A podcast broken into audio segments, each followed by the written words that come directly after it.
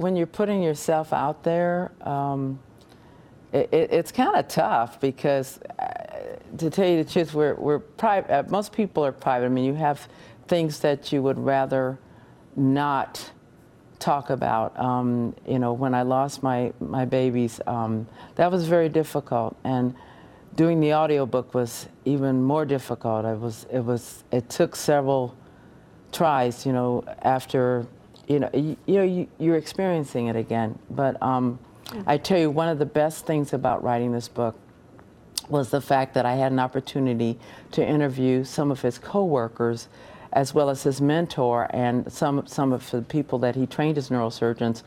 And I tell you, it was so eye opening. Um, I, I, I, encourage everyone to uh, interview some of your some of your spouse's coworkers and find out that they're better than you thought they were.